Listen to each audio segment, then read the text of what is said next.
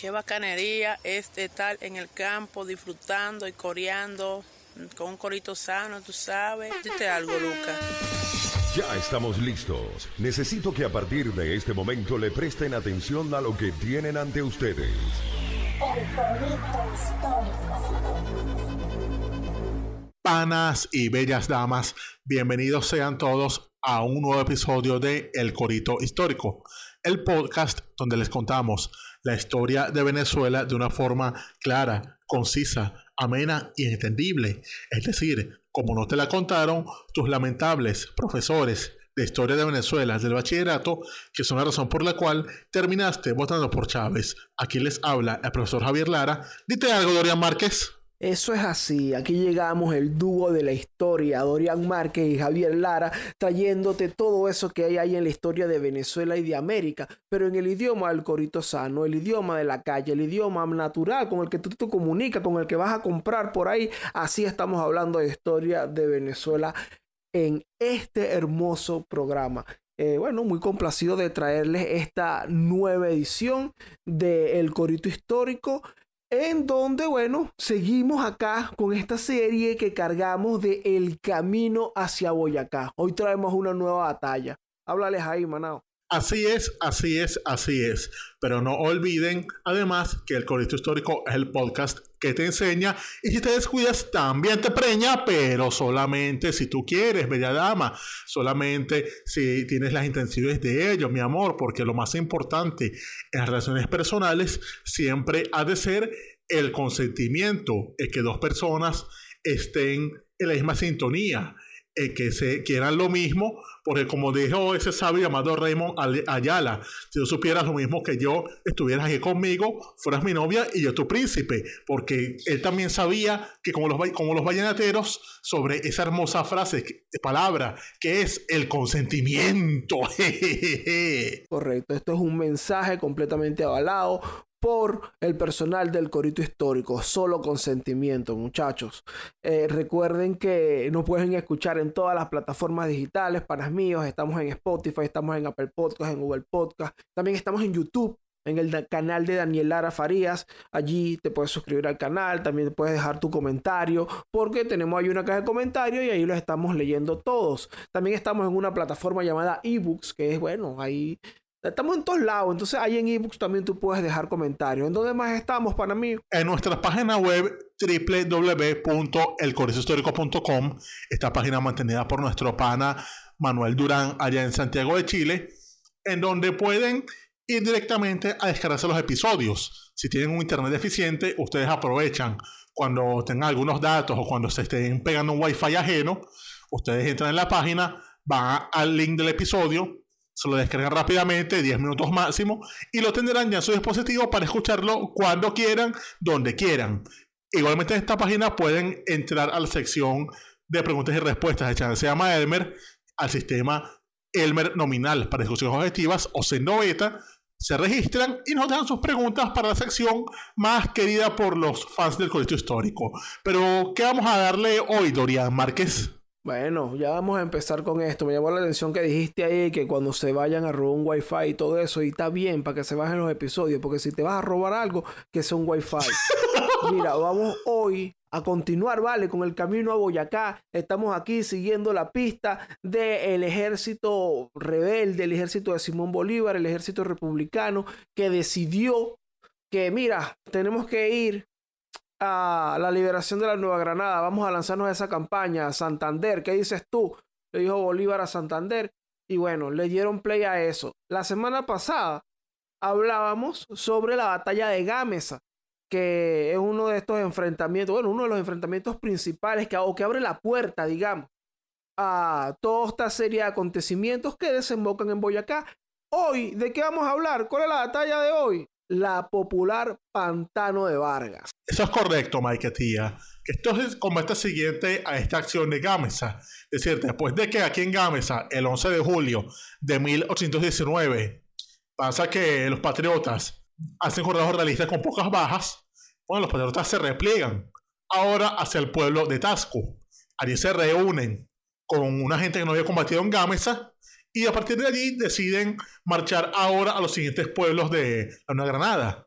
pasan ahora a Santa Rosa de Viterbo, lo toman y luego al valle de, Somago- Sogamoso, donde ahí estaba supuestamente acantonado el coronel Barreiro de los realistas, el que venían de derrotar en Gámeza. Pasa ahí que Barreiro, él estaba consciente de que venían los patriotas persiguiéndolo, y él se va de allí hacia otro sitio llamado Los Molinos de Bonza. ¿Por qué él hacía esto? Pues porque por la razón de la batalla de Gámeza y todo el acoso que tuvieron las tropas patriotas después de esta batalla, fue perdiendo varios hombres, pasó que ahora él estaba en desventaja numérica, porque él ahora tenía una cantidad de tropas que oscilaba entre 1500 a 1800 hombres. Sí, los números exactos no se tienen realmente, pero lo que se sabe es que esa gente no llegaba a los 2000 hombres. En tanto que los patriotas se sabe que tenían más de 2000 hombres, de 2000 o 1600 hombres.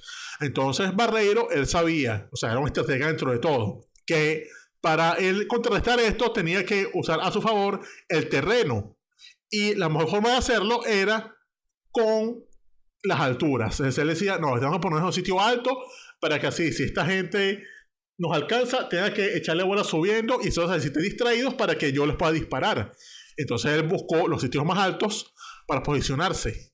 Entonces, ¿qué pasaba? Bueno, pasaba que Barreiro se iba movilizando y él veía cómo los patriotas lo iban persiguiendo. O sea, esto se convirtió como un juego de gato y el ratón. Entonces, en un momento, pasaba que la estrategia de Bolívar era que él tenía que combatir a este tipo para después tomar la ciudad de Tunja, que era la forma de cortar caminos con Santa Fe, para esa forma tomar el virreinato. Y entonces él mandó una avanzada hacia el, el llamado Camino de Toca, donde puede cortar comunicaciones con ellos. Manda 40 infantes, pero estas infantes se encuentran de frente a las tropas de Barreiro. Y esa gente fue masacrada en un sitio conocido como la Cruz de Murcia. Entonces aquí matan a casi todos estos tipos, solo sobrevive uno. Este so- soldado solitario corre y le dice a Bolívar que lo que está pasando, que dónde está Barreiro exactamente. Y entonces Bolívar dice como que, verga, tengo que adelantar ya el plan.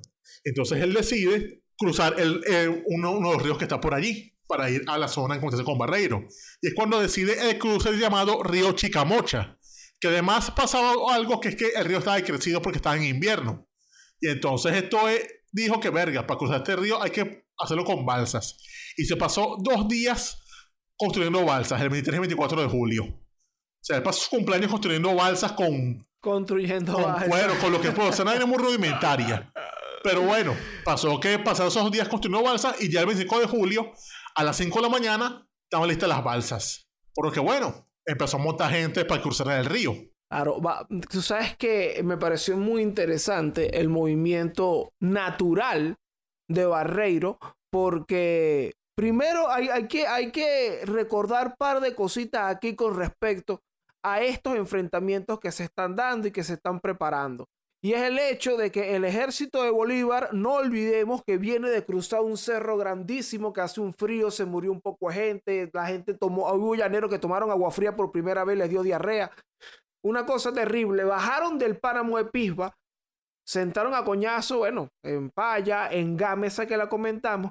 Y entonces aquí tenemos a un barreiro que dice que pinga, pero que, que están consumiendo estos tipos, ¿vale? Estos tipos como que no vienen de, de, de bajar de ese cerro, de bajar y subir ese cerro.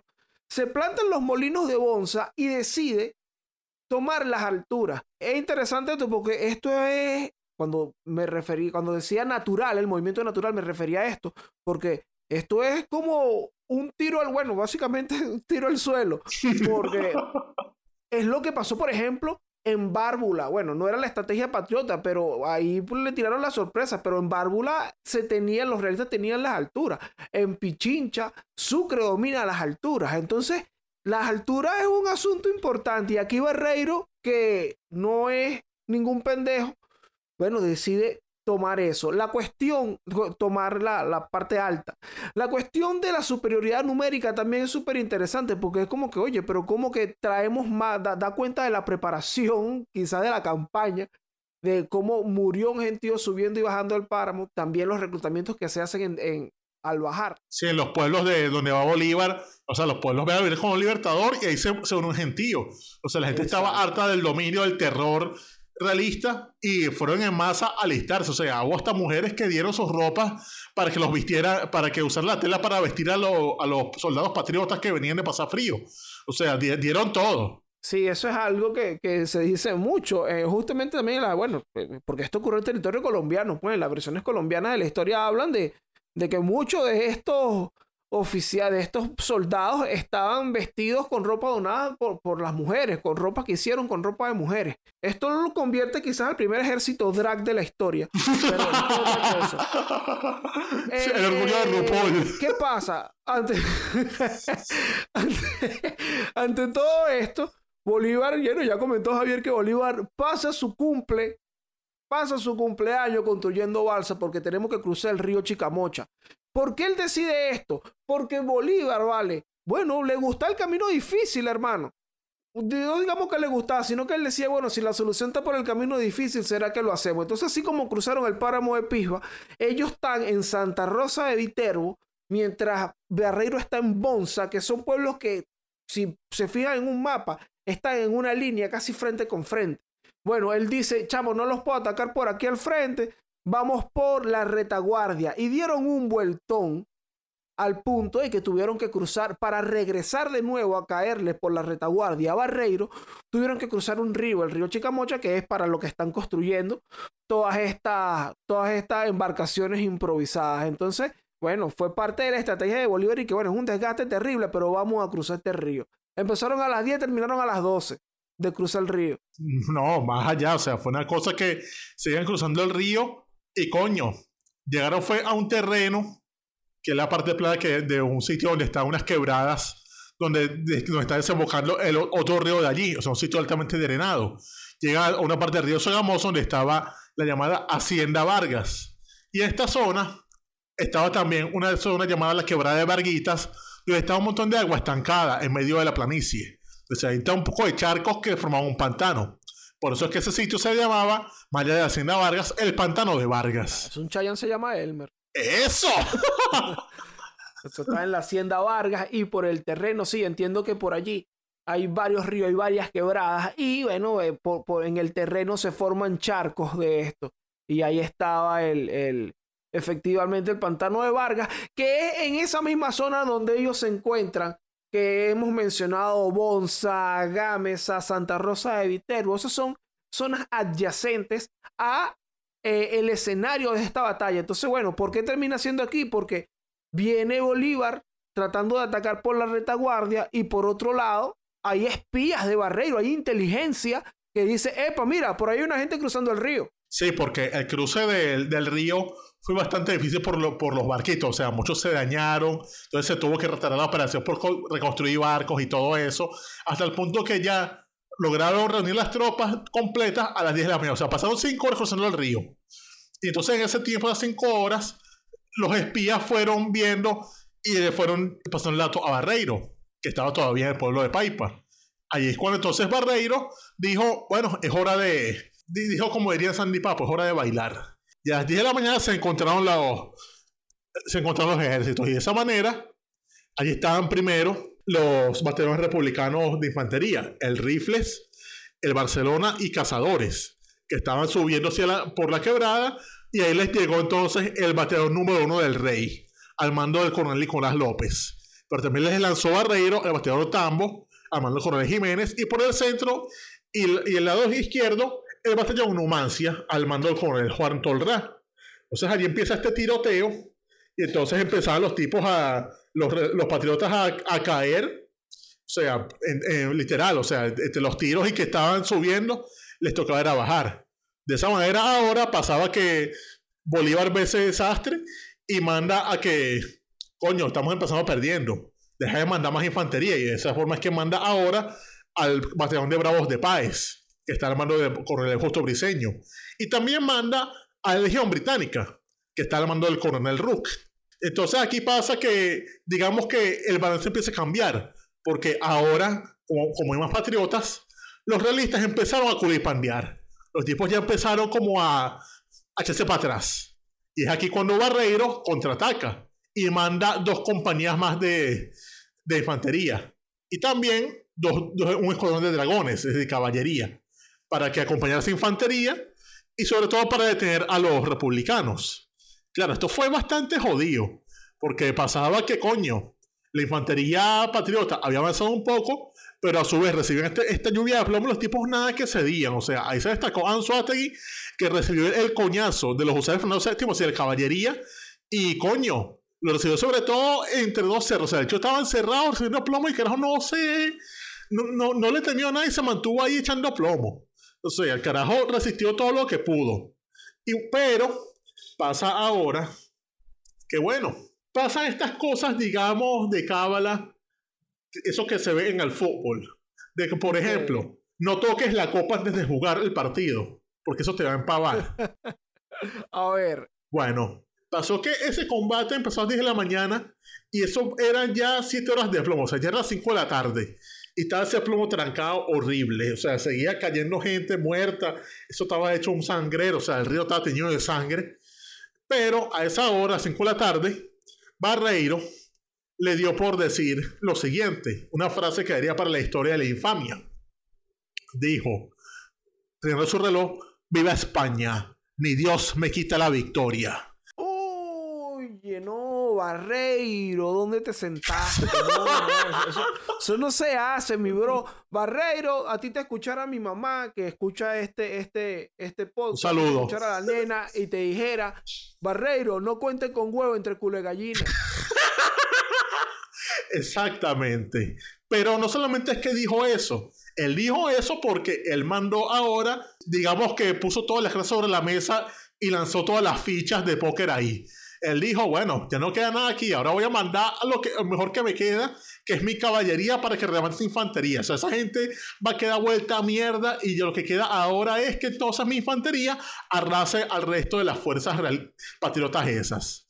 Entonces, bueno, él manda toda su caballería, toda, absolutamente toda. Y entonces Bolívar, que está viendo la, la acción, se desespera. Entonces él dice como que mierda, van, van a masacrar infantería. Y bueno, aquí pasa ahora, digamos, la intervención divina, eh, eh, que se encarna en unos llaneros salvajes del Apure y del Alto Llano, que es cuando se da el supuesto diálogo en el cual Rondón le dice que no todo está perdido, que coño que le deje echarle bola, y Bolívar deja esas palabras para la historia de la Gran Colombia. Cuando le dice a Rondón, Coronel Rondón, usted está en reserva, salve usted la patria. Y bueno, Rondón entró en el momento justo, porque él ve que está llegando la caballería a con- concentrada nada más en conectar la infantería, los tipos que están que no miran para los lados, y él se lanza a caerles por los laterales y los arrolló. Él arrolló a esos que los pendientes de matar la infantería y a los británicos y coño, esa gente no vio para los lados, se los llevó por el medio, los fue matando y entonces bueno, también pasó que la caballería realista se desordenó y terminó llevando incluso a sus propias tropas de infantería. Es decir, quedaron desordenados. O sea, esa gente que pretendía escoñetar a los patriotas escoñetaron a su propia gente. Terminaron jodiendo. Pa- para ponerle aquí estaba pensando en, todo este relato porque de verdad es bien interesante la manera en la que se le termina dando vuelta a la batalla y para ponerle justamente ahí como darle más forma a- a la gente que nos está escuchando. No, básicamente tenemos a un Bolívar que está allí viendo cómo desde las alturas, porque Barreiro también, las tropas de Barreiro también manejaban la altura de los cerros El Cangrejo y el Picacho. Entonces desde ahí estaban haciendo de las suyas también, arrollando allí también. Entonces, cuando Barreiro dice, no, mi hermano, esto mira, a mí no me lo quita, ni Barbarito me quita esto a mí. Agarro, manda toda la caballería, que es toda esa gente que yo, como su nombre lo indica, está a caballo. Mientras que en el- la parte del, digamos, del lado de la cancha republicana o patriota, queda la infantería, que es un montón de gente a pie. Entonces, lo que les queda es allí resistir ese embate que les viene de un montón de caballos. ¿Qué es lo que ocurre? Que Rondón, o, o a la orden de Bolívar, y que bueno, salve usted la patria, Rondón, va por un lado. Entonces, mientras vienen de frente esos caballos, por un lado les ataca otra columna de otro montón de caballos. Que bueno, genera todo el desastre. Que bueno, que terminó generando eh, en este asunto incluso. Hay relatos de, de- bueno, lo- lo- lo- los distintos relatos de testigos presenciales indican lo mismo. Mira, Rondón fue como por un lado a romper esa columna de caballería que venía, mientras que el teniente Juan Carvajal fue de frente a romper a los que quedaban, a los que venían detrás. Se le hicieron ahí una combinación de ataques entre Rondón y Carvajal que terminaron definiendo eh, la victoria aquí en, en Pantano de Vargas. Y fue que en una hora, es decir, fue que este huevón de Barreiro dijo esas palabras para la infamia, lanzó su ataque y en, a los minutos, bueno, Bolívar lanza el contraataque con, con sus lanceros y bueno, escoñeta ese batallón que va a ser el milagro y de esa manera, cuando la infantería ve que no, no, no, le están atacando, que están desesperados ahora, la infantería realista, se van para encima, o sea, ahí ahora el batallón rifles, los británicos de Rook, coño, ellos dicen, lo que quieres avanzar, vamos a caerle encima a esta gente.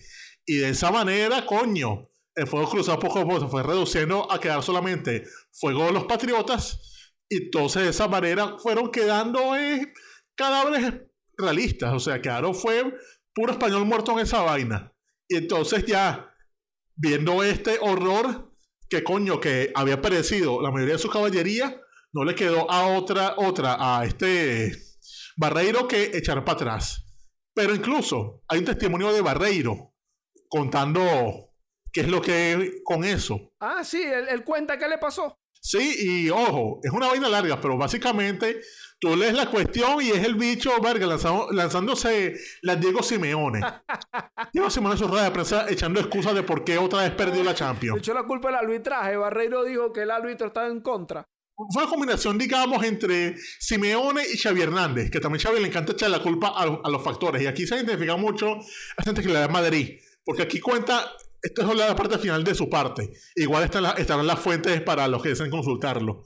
Él dice en una parte, un fuerte aguacero impidió la continuación del fuego y sobreviniendo la noche me había precisado a reunir las tropas y tomando posición sobre el mismo campo, esperar las municiones de que estaba enteramente la tropa desprovista. Ah, o sea, no es culpa tuya, no es culpa de Boca es que estaba lloviendo mucho, ah, que, no te llegaron las vainas que eran. No, vale, chico, admite que fue que coño la cagaste, mano, la cagaste. O sea, pusiste toda la carne en el asador sabiendo que, que los tipos tenían más ropa que tú. Coño, no, no muestres el, no muestres la vaina, o sea, el que muestra el hambre no come, loco. ¿Sabes qué le pasó a él? Mostró, lo mostró el hambre y bueno, se lo terminaron comiendo. Barreiro y que no, mi bro, lo que pasa es que empezó a llover y tú sabes, imagínate, pues, imagínate cómo... No tenemos paraguas. Que llueva y nosotros mojándonos ahí, yo le tuve que decir a los muchachos paínos, no, vale, Barreiro, todos sabemos que agarraste y dijiste, epa, esto a mí no me lo quita es nadie, hermanazo, vayan todos contra esa gente. Y te agarró fue el popular San Rondón, porque bueno, de aquí es donde se desprende esa anécdota que dijimos en el episodio de Rondón, que Bolívar, bueno, incluso eh, él, está escrito en una carta, porque donde él dice que además de ser su cumpleaños, era el día de San Rondón. No, su cumpleaños es el 24, pero el día después de su cumpleaños, cuando él está siempre con la P aprendida, él se despierta y dice, verga, hoy es San Rondón, o sea, él celebra doble, celebra el 24 por su cumpleaños, el 25 por, por esta batalla, la cual Rondón le salvó los muebles.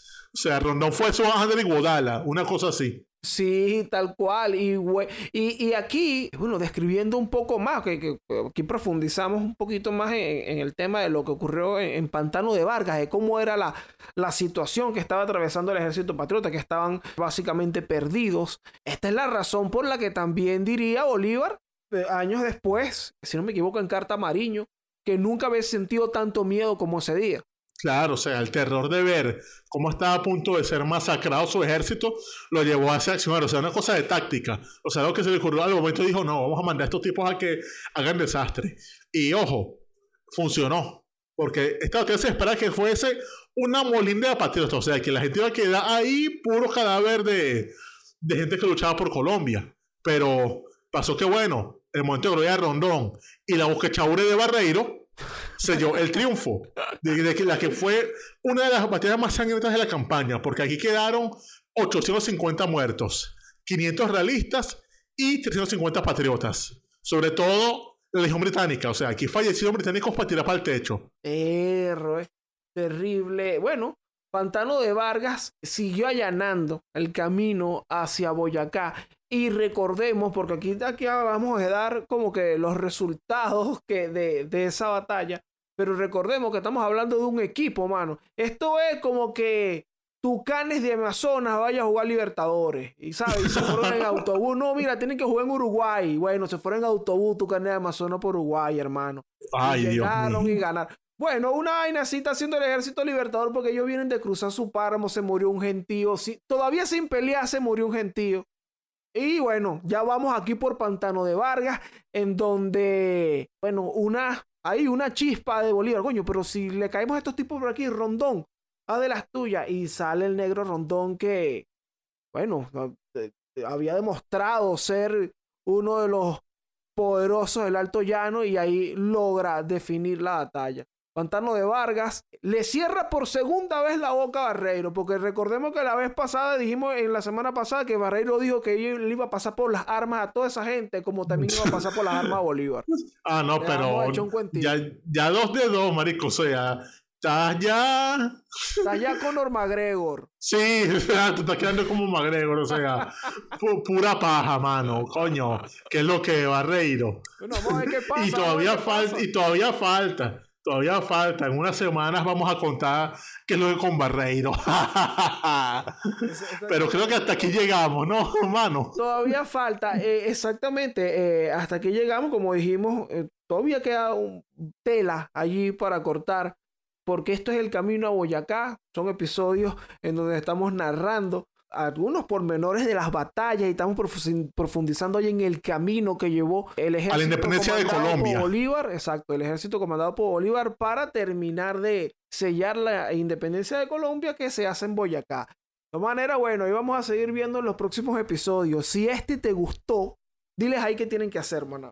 Bueno, si están en el canal de Daniel Lara Farías en YouTube, bien pueden suscribirse al canal. Si ya están suscritos, pueden darle like a estos videos, dejar su comentario de cómo les pareció, alguna curiosidad que tengan, duda, etcétera. Será respondida en futuros episodios. O si tienen una duda no relacionada, pero que quisieran que averigüemos, pueden ir a la página web www.elcortehistórico.com a la sección de Chance se llama Elmer, donde el sistema Sendo Beta, una vez se registren, podrán hacer sus preguntas y serán contestadas en futuros episodios del Chance se llama Elmer. Pero también si están en las otras plataformas, en Spotify, Apple Podcasts, Google Podcasts, eh, etcétera, un Sobiter, como dirían el idioma de este bello país, bueno, compartan este episodio si les gustó con sus panas, gente que les gusta la historia, con las bellas damas, sobre todo. Traigan a sus bellas damas para acá, panas. Eh, igualmente, bueno, vacilen porque vamos a seguir con episodios todo este mes porque este es un mes patriótico. Este es el mes de julio donde se conmemora el nacimiento de Bolívar y donde, bueno, como comentamos aquí, se conmemora esta bella batalla del Pantano de Vargas que ayudó a la independencia de Colombia. Pero bueno, panas, este fue el curso histórico sobre el camino a Boyacá, la batalla del Pantano de Vargas. Me quité ya.